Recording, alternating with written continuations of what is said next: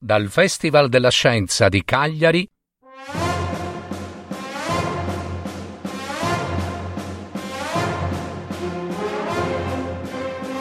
Favole di storie fantastiche dal genio di Leonardo da Vinci. Adattamento e messa in voce di Gaetano Marino per paroledistorie.net.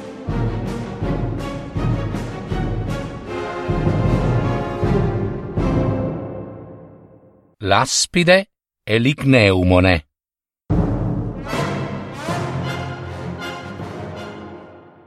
L'aspide è un serpentello pericolosissimo per il suo veleno, che è mortale. Al morso dell'aspide non c'è altro rimedio che di tagliare subito le parti morsicate. Eppure questo pestifero animale ha un tale desiderio di compagnia che si muove sempre insieme a qualcuno della sua specie, maschio o femmina che sia. Se, per disgrazia, uno dei due viene ucciso, l'altro, con incredibile velocità, corre dietro all'uccisore e da quel momento egli non ha che uno scopo, vendicare il compagno e, per sete di vendetta, vince ogni avversità.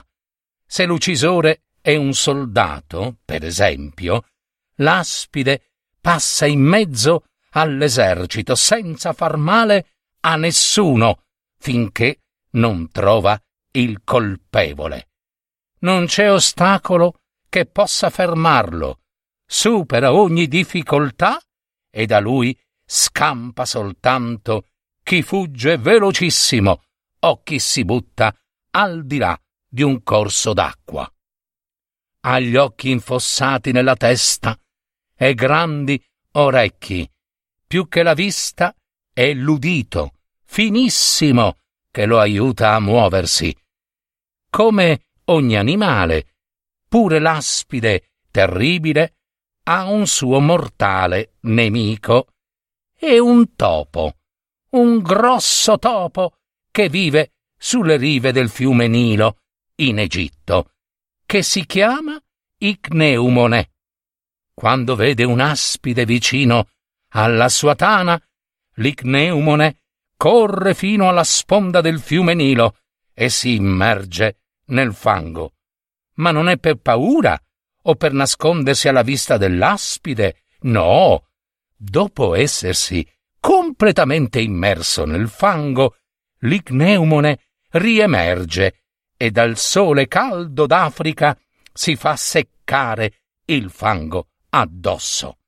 Appena il fango s'asciuga e secca, l'icneumone si immerge nuovamente nel fango, lasciando la piccola testa fuori, poi riemerge del tutto e ancora dal sole caldo d'Africa si fa seccare il fango addosso sopra l'altro fango, secco, e poi lo fa ancora e si fa seccare e ancora si tuffa nel fango e così uno sull'altro si fa fare dal fango e dal sole tre o quattro vestiti di fango duro e secco che diventano duri proprio come una corazza di bronzo. A quel punto l'icneumone affronta l'aspide a testa alta e come un eroe in battaglia tiene testa ai suoi attacchi, restando in attesa del momento propizio all'attacco finale.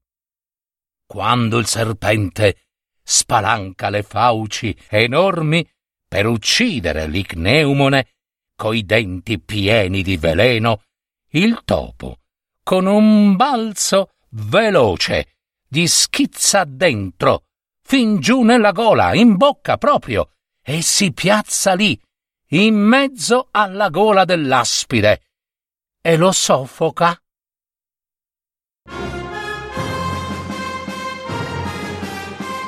Avete ascoltato Favole di storie fantastiche dal genio di Leonardo da Vinci. Adattamento e messa in voce di Gaetano Marino per il Festival della Scienza di Cagliari, anno 2019. Parole di storie.net